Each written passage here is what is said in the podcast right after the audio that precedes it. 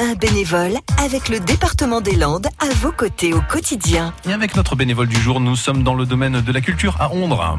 Bonjour, je suis Bertrand Léris, je fais partie de l'association Éclat à Ondres. C'est une association, donc euh, Éclat, ça veut dire euh, équipe pour la culture locale et l'animation touristique. C'est donc une, euh, une association culturelle. Euh, J'y suis, euh, j'ai été recruté, si on peut dire, comme bénévole pour euh, filer un petit coup de main parce que je chante, je compose et que je, je joue de la guitare.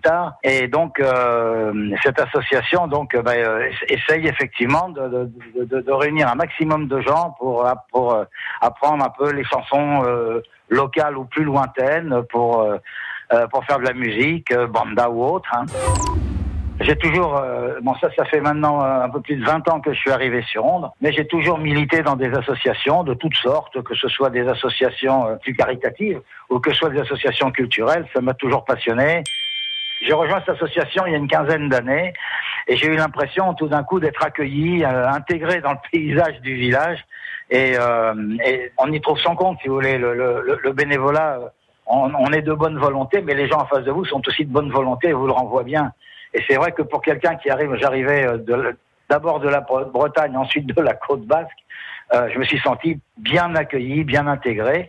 Et je peux vous dire que c'est une sacrée motivation pour essayer de faire quelque chose avec les gens. Réécouter et à podcaster sur l'appli France Bleu